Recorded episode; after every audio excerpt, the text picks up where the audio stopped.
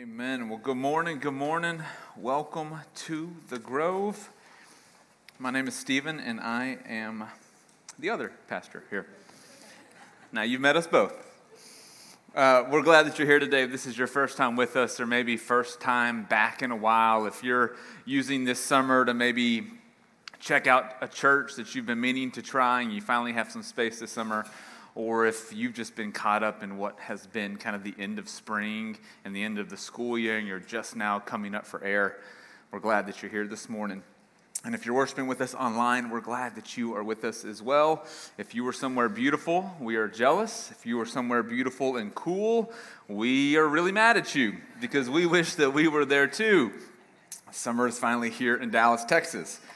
But we are. Uh, we're glad that you're here today because we are in the middle of a sermon series. Now, kind of in a previous life, the summer tradition in churches is you kind of preach something kind of lighthearted, something kind of fun, something interesting. One time we did like summer at the movies and we showed a bunch of movie clips. And, and so this year we thought we would do something totally different from that. And we would t- talk about vices, the seven deadly sins as they are affectionately referred to. But uh, over the last couple weeks, we have started to unpack this idea. And for the rest of the summer um, and maybe the next year, we'll be in the middle of the series, it feels like. But we're going to be talking about this idea of vices and of virtues. And in week one, we defined kind of what a vice or a virtue is. So if you weren't here or you have slept, let me remind you this is what we've been saying about vices and virtues. They're a habit a pattern of action that forms your character. This is why we're not calling them the seven deadly sins, because when we think of the word sin, it often refers to an action, but a vice is something different. It's a consistent pattern of behavior. And the reason that we're paying attention to the vices and to the virtues is because it is these patterns of behavior in our life that shape who we are and who we become. And so, what we're trying to do by paying attention to these vices, these kind of ancient and identified kind of habits and patterns of action, is to use those as tools for self examination into our own heart, into, in, into our own life. Because really, the goal of the Christian project is to become more like the person of Christ. And so, these vices are habits and patterns and ways of living that take us away from conforming to that, that image the virtues that we're talking about, we have identified these in Jesus. And so these are habits and patterns of action that help us inform us more into the person of Jesus. It's really that simple. Whatever your actions are, become habits, and whatever your habits are, become your character. And that will lead you closer to or further away from Jesus. And so last week we started it off with gluttony. And I had lots of comments as you were leaving about how this was going to mess up kind of your eating plans for that day or for the next week or so. And so you are looking very fit and trim this morning. I'm proud of you for following up on the sermon application. Uh, this morning, we're going to be talking about a different virtue. So, if last week was gluttony, this week is sloth.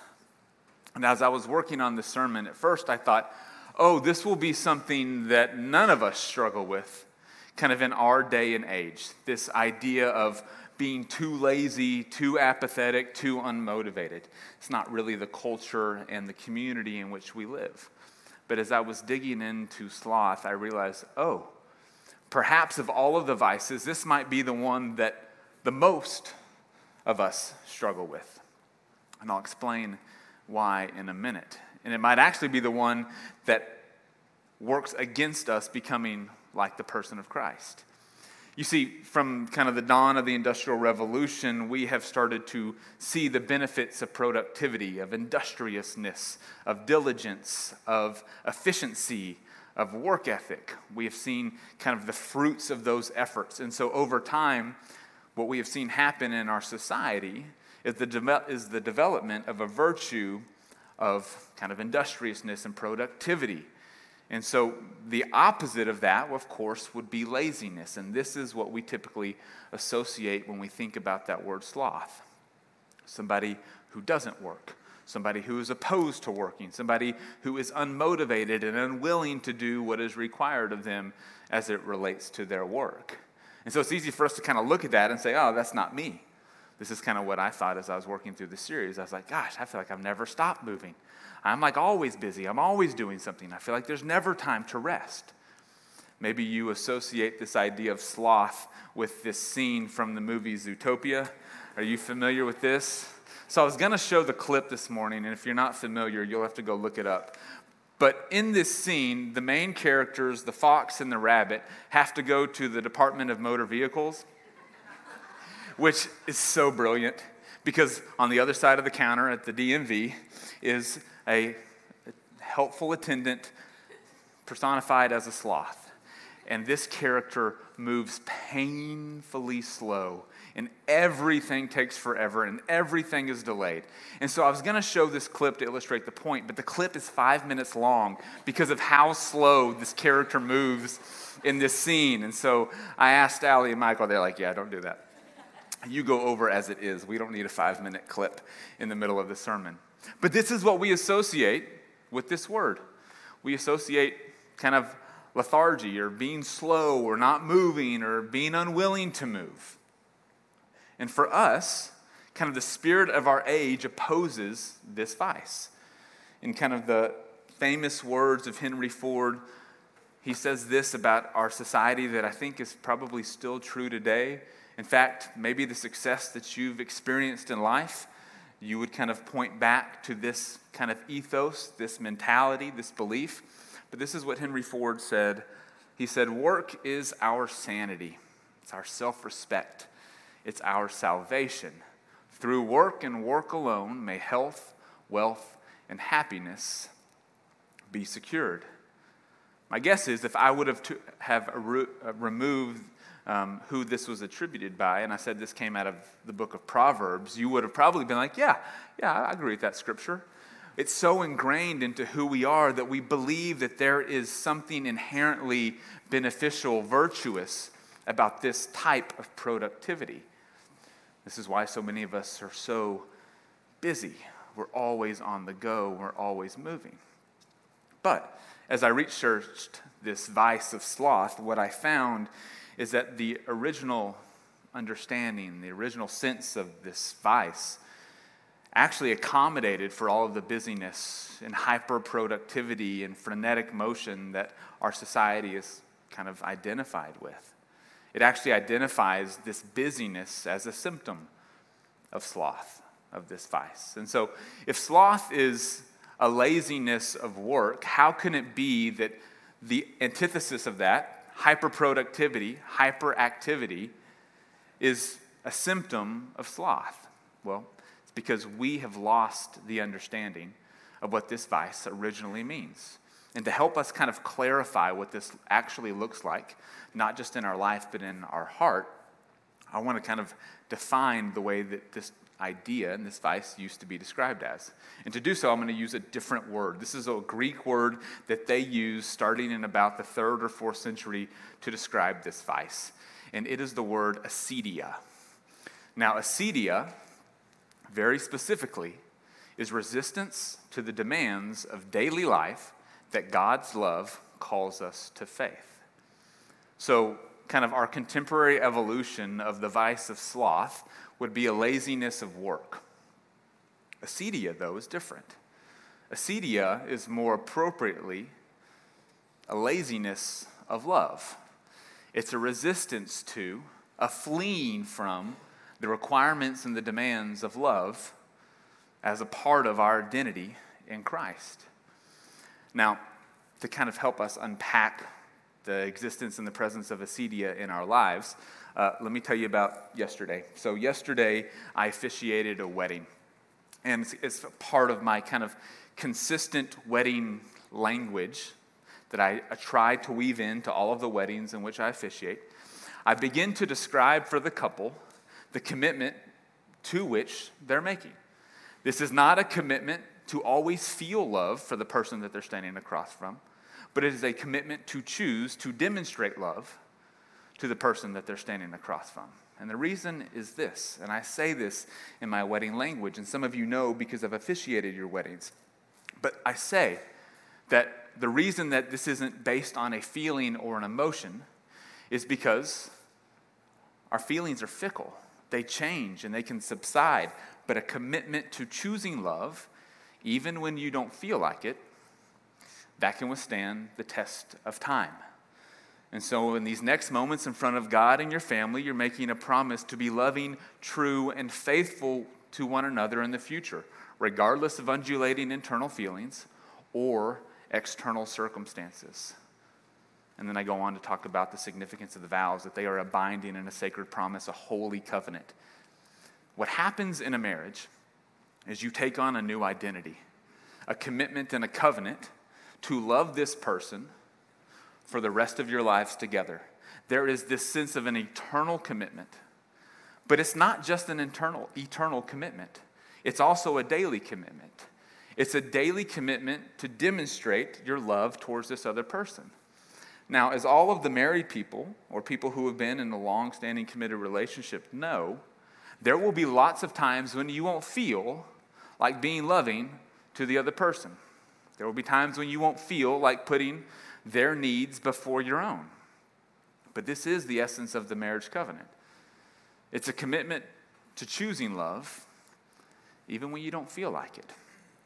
And this resistance to doing the things that love requires of you in the context of this relationship, this is the essence of acedia. So, couples, you know this. Your spouse has had a particularly difficult day. They come home and they're being particularly difficult. And in this moment, you have the opportunity to choose how you respond. You can choose to respond graciously, compassionately, empathetically. Tell me about what happened. It seems like you're really worked up. I'm sensing a lot of big energy from you. You don't seem yourself today. All of these words that invite, inv- invoke curiosity and invite conversation. This is a way that you can respond graciously and compassionately and respond in love. Or you can say, I don't know what your deal is today, but you're being a, and then fill in the blank. This is what happens daily, numerous times, dozens of times in the context of our relationships. It doesn't have to just be in a marriage. Parents and children, we know this as well. This commitment to love and care for this individual or individuals that you bring into the world when the last thing that you want to do is to be kind and gracious to them because they have not been kind or gracious back to you in the last two weeks, right? This resistance to doing and fulfilling what love requires of you in that moment and in the context of that relationship. This is the essence of acedia. Now, it doesn't just manifest in kind of our physical relationships, but it also manifests in our spiritual relationships as well. Because, in the same way that marriage is a taking on of an identity and a commitment to choosing to demonstrate love forever and every day, the same thing is true about being a Christian. Is taking on a new identity. We talked about this in week one. It's about dying to your old self, the old way of living, and taking on a new identity patterned and formed after the image, the example, the likeness of Jesus Christ. We are a Christian and constantly working to be Christian. Both things are true. There is an eternal and a daily dynamic and component to living in the example of Christ. It's something that we will constantly strive for and always be working on, and then every moment and every day there will be opportunities to live it out and to demonstrate it. And so, in the context of our spiritual relationships, there are lots of times when we know that Love is requiring us to pray, to serve, to give, to fill in the blank, to avoid some sin or some pattern of behavior. And we resist, we hold back, we distract ourselves, we stay too busy, we excuse and explain away why we're not making time to further develop and, and to further form ourselves after the example of Christ there are kind of three dynamics that early Christian thinkers started to kind of identify within acedia it's resistance, restlessness, and resignation. Resistance, restlessness, and resignation. My guess is as you think about your own spiritual journey, you've come across each of these dynamics. If you think about maybe your relationships, you probably also experience these same dynamics Because what is true about our love for God is true about our love for neighbor as well.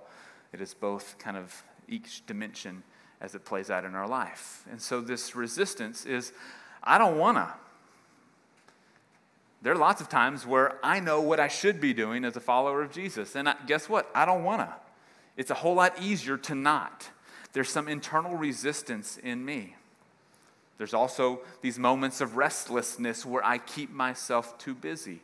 Well, there's always a good reason why my schedule is so full, my mind is so full, and I can explain away and excuse away not making time to develop and work on my relationship with God. And now, as a pastor, this is really easy because whether I'm actually preaching that weekend or in a couple of weeks, I'm always working on either a sermon or a new series. And so I'm always thinking about things related to God. I'm always reading about things related to God. And so time spent in the kind of the God sphere, at least as a pastor, is really high. But that's not an excuse for taking time out to, like, to work on and to develop my relationship with God. And so, no matter kind of where you fall on the religious continuum or the level of spiritual formation, we experience this effect of the vice of acedia in our lives. We resist knowing what we should do. We are restless. We keep ourselves too distracted. These things that we carry around with us all the time in the form of our smartphones make us anything but. There's constantly a new way to be distracted, to disengage from the things that we should be doing, to focus on something else in our life. There's so many opportunities in our life to prioritize everything but our relationship with God and the implications of that on our relationships with our neighbors. And then the last is resignation. Because here's what's so interesting and so deadly about acedia is in our resistance to developing our relationship with God and in our restlessness to distract ourselves from working on and building up and forming ourselves in the example of Christ, we fill it with all of these other things. But these other things don't bring us the satisfaction, the meaning, the significance, a sense of completeness, of peace and rest that a relationship with God can provide. And so over time, we feel stuck.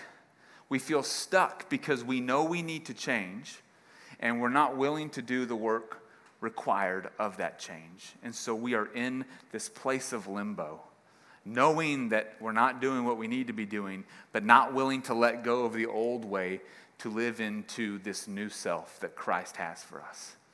And so, round and round this vicious cycle we go. This is kind of the way that acedia wreaks havoc on our lives. And the problem is the way out of acedia is the very thing that it resists. There's kind of this strange dynamic to acedia. What gets us out of it is the thing, the last thing that we want to do. Now, let me explain what I mean. The way that we move from vice into virtue is to lean into the daily habits, the daily practices, the daily disciplines of forming ourselves in the example of Christ. Now, Peter wrote to a church wrestling with this same dynamic, wrestling with this same problem, wrestling with this same issue in their life. And I want to show you what Peter has to say about all of this. So this is in 2 Peter in the first chapter.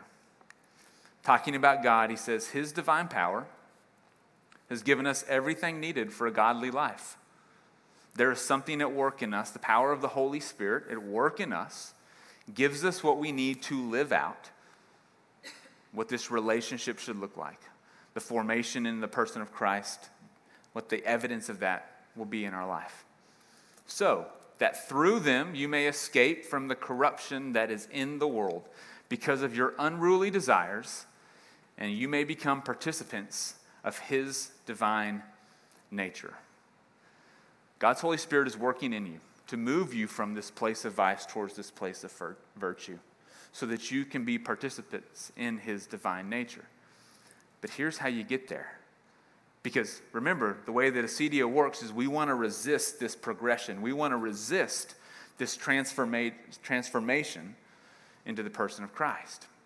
So, this is what he says For this very reason, you must make every effort to support your faith with moral excellence. Look at this progression, look at this development of this habit, of this pattern of behavior that leads to character formation. For this very reason, you must make every effort to support your faith with moral excellence, and moral excellence with knowledge, and knowledge with self control. Do you see how you're being shaped and you're being formed in this process? And self control with endurance, endurance with godliness, and godliness with mutual affection, and mutual affection with love. And then he ends with this For if these things are yours and growing within you, if you're making this transformation, if you're resisting the temptations of acedia, to resist this movement, to distract yourself and be restless, or this kind of res, you know, resignation from the work that this leads us to, then it will keep you from being inactive and unfruitful in the knowledge of our Lord Jesus Christ. And this inactivity and unfruitfulness is the result, is kind of the byproduct of acedia.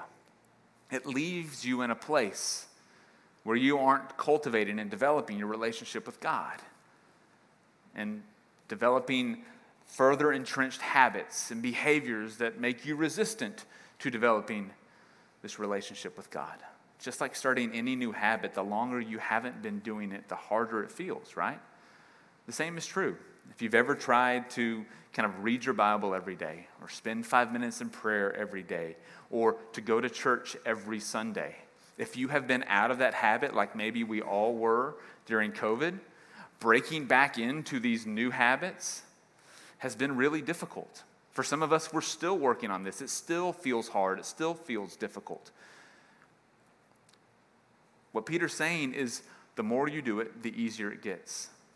The less you do it, the harder it gets. It functions like a flywheel. Do y'all know what a flywheel is? Kind of these contraptions that are really heavy, and as you begin to push it, the weight and the inertia of the flywheel begins to work for itself, and it starts to spin faster and faster and easier and easier. It's hardest at the very beginning as you push on this. It feels like it's never going to move.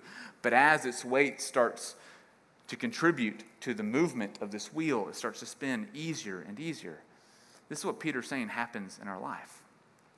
This is kind of the cultivation of the virtue that opposes acedia. And the name for this virtue that we're trying to cultivate in our lives is diligence.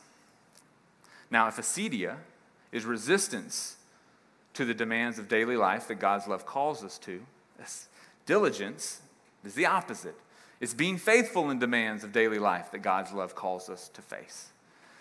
This is characterized by people who seem to be so faithful. We call them that, right? Because no matter what, they seem to be consistent in their actions. They seem to be consistent in their habits. They seem to be consistent in the way that they're kind or they're generous or they're thoughtful or they're prayerful. They take time to discern what God is doing and what God is calling them to do. It's not momentary instances, but it's a long pattern of consistent behavior. This is diligence. This is kind of why it feels a little anticlimactic to say the opposite of not wanting to develop your spiritual relationship with God is to consistently develop your spiritual relationship with God. I mean, it's a little like, oh, okay, well, duh. But it's hard. This is really difficult work. This is something I think that we all experience, and I think kind of is symptomatic of what's happening in Christianity today. We claim an identity. We claim an identity of being Christian. We acknowledge Jesus with our mouths. But our lifestyles, our habits, our actions are anything but consistent with that identity. In a similar way, it's like being married, saying that you promise to commit yourself to a lifetime of love, and then in day in and day out, you don't demonstrate any of that love. You want to be the recipients of the love of the other person, but you're not willing to participate in sharing that love back. I think this is what's happening with us in our spiritual lives, too. Sometimes we've been told that it's just enough to say that you believe. But what Peter's saying here, and what the early Christian thinkers are saying, is that no, it's not just enough to say that you believe. The goal of the Christian project is to become like Christ, day in, day out, action in, action out, habit in, habit out, is to form yourself after Christ. So, the question is how do we do that? How do we move from vice to virtue? How do we move from acedia to diligence? As with gluttony, and you'll see with the other vices, there are spiritual practices that can help us flee from kind of these old vices and cultivate these virtues in our life. Because really, all it is is patterns of action and behavior that form habits that develop and form our character. So it's letting go of old actions and gravitating towards new ones. And that consistency over time is what's going to change and form our character. Now, the spiritual practice that the early Christian thinkers developed is kind of a funny Latin word, but it's stabilitas loci. It's a little warm today. How about we all say stabilitas loci together? One, two, three. Stabilitas loci. Good. Now you know some Latin. What this means is stability of place. Stability of place. And in the fourth century, Christian thinker and writer Evagrius writes this about stabilitas loci. He says, Stay. You must not abandon the cell in the time of temptations. He's writing to other kind of Christian ascetics, monks who live out into the desert, who spend their time in their rooms, in their cells, cultivating their relationships with God. So when he says the word cell, that's what he's talking about there. But what he says to them to develop diligence is stay. You must not abandon the cell in the time of temptations, fashioning excuses seemingly reasonable we all have seemingly reasonable excuses why we're too busy, why we're too important to develop our relationship with God, to form our character after the person of Christ. Rather, you must remain seated inside and exercise perseverance. There is nothing today sexy about this spiritual discipline. It is a slow process. Eugene Peterson calls it a long obedience in the same direction. right? Evagrius goes on. Fleeing and circumventing such struggles teaches the mind to be unskilled, cowardly, and evasive. I have the opportunity to experience this every single week that I preach. My guess is Allie wrestles with the same thing. The task of crafting a sermon is slow, and it is dull at times, and it is circuitous. And I always find things that need to be done around the house or in my life instead of writing a sermon. There has never been a to do list that has gotten in the way of me and my sermon writing. It's just this what happens in my life. It's because this is what I know I need to be doing. And all my mind wants to do is to find a reasonable excuse to flee, to get up out of the chair, to leave the cell, to go do something else. But what happens is the more that I allow that to happen in my life, the more it happens in my life. My mind becomes, uh, becomes unskilled, cowardly, and evasive. And some of you are like, I knew it. But this is the process that happens when we give into acedia, right? We don't develop the fortitude, the perseverance, the slow obedience, the diligence to do the hard, transformative work. So, here are a couple ways that we can practice stability of place in our own life to begin to develop that virtue of diligence. You're going to be able to guess them all. Consistent rhythms of prayer, scripture reading, or silence. Now, before you send me the emails, before you probably have already mentally protested in your own minds, I'm not saying that this has to look like the first 15. Churches love the first 15. The first 15 is good. This is spending the first 15 minutes every day in silence, prayer, and scripture. I think that's great. For some of us, that's not practical. For some of us, that doesn't fit with our lifestyle or our life stage. That's not what I'm like advising that you do. What I'm advising, though, is despite all of your seemingly reasonable excuses, because I've got them too, what does it look like to develop a consistent rhythm?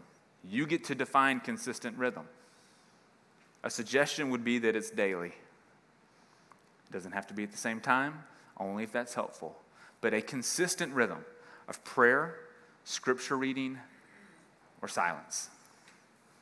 One of the things that I have done in my life when I have been better at cultivating this practice is that song that we just sang, Lord, I Need You.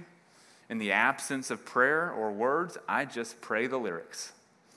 Lord, I need you. Lord, I need you. Every hour I need you. My one defense, my righteousness. Oh God, how I need you.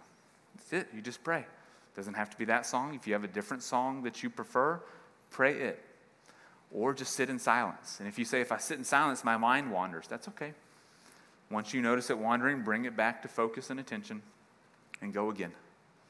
Now, if you say, hey, Stephen, but here's what happens in my life I do this for a couple of days and then I get distracted and I don't do it for a couple of days. Great. Just pick it back up. That's why it's called a practice and not a perfection, because it is an ongoing, fluid thing that we are attempting to cultivate in our lives. You do not have to get it perfect. Fidelity to perfection is not what we're after but it's about the desire of our hearts to consistently pursue it, to avoid the resistance of not doing it, to allow ourselves to be overcome by the restlessness of all the other things. But it's about allowing our hearts to constantly seek after and search after God. So, a consistent rhythm of prayer, scripture reading, or silence. A consistent involvement in a faith community. This is not just because we want you here on Sunday mornings. We want you here on Sunday mornings because of what this does in our lives, what it does to our hearts. We are better together. There is opportunity for conversation, there's opportunity for relationship, there is opportunity for bearing one another's burdens when we are a part of a consistent faith community. Now, it doesn't just say show up, it says involvement, consistent involvement. And so, if you've been on the sidelines for a while, it's time to get in the game. It's time to self identify. It's time to say, hey, this feels awkward. This makes me uncomfortable, but I'd like to know a little bit more about the church. I'd like to take my next step here. Now, if you're at the place where you're struggling to make church at all, just keep coming back. It's about developing this consistent habit, this consistent rhythm. I think being in church is important not just because it's good to do, but because of what happens when we are here together in this place, the way that we are shaped and formed, the way that we are able to learn about what it means to follow after Jesus. And then the last one is consistent practice of mutual affection. That's the words of 2 Peter. It means serving. It doesn't have to be through the context of a church but it means an open handed approach to life. It means to paying attention to, to slowing down to, to recognizing the needs of those around you.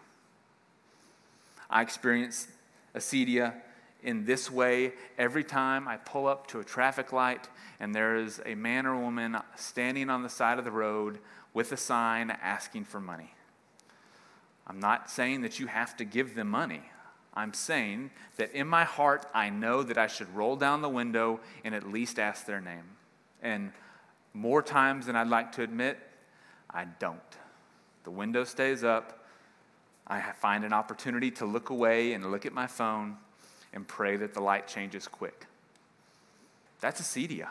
That is sloth working in my life. It is my resistance to, my restlessness of, my resignation to the demand of love in that moment. We all have our examples of this. This is just mine. So, what would it look like to commit to a consistent practice of mutual affection? Sloth is a very real vice in our life. And it's not just being lazy, but it's about not being willing to do what love requires of us. So, my prayer for us as a church is that we would start to take these spiritual practices of stability of place seriously, that we begin to cultivate these actions and these habits and allow them to shape and form our character. Because doing that will produce diligence in us. You don't have to get it right every single time, you just have to keep going. It is a long obedience in the same direction. And we're all on this journey together. Let me pray for us, and we'll bring the band up to lead us in one last song. Gracious God, we thank you for today and this opportunity to be reminded of the calling that you have placed on our lives. By identifying as your followers, you have called us to live your life, which means to participate daily in a death to ourselves. So, God, help us to lean into diligence, to flee the temptations of acedia, and to grow in godliness more and more each day. We pray this in your name. Amen.